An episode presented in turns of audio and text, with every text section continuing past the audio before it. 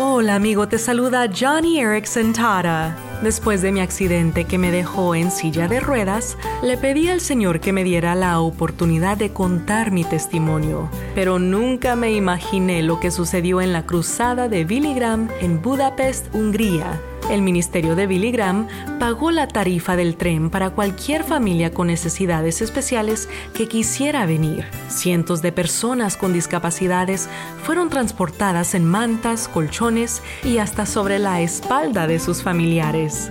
Fue un ejemplo de Lucas 14, donde dice, busca a los discapacitados, los cojos y a los ciegos e insísteles a entrar para que la casa de Dios esté llena. Y ese es un verso para ti también. Aprende cómo tú y tu iglesia pueden servir a personas con discapacidades al visitar johnnyradio.org diagonal español.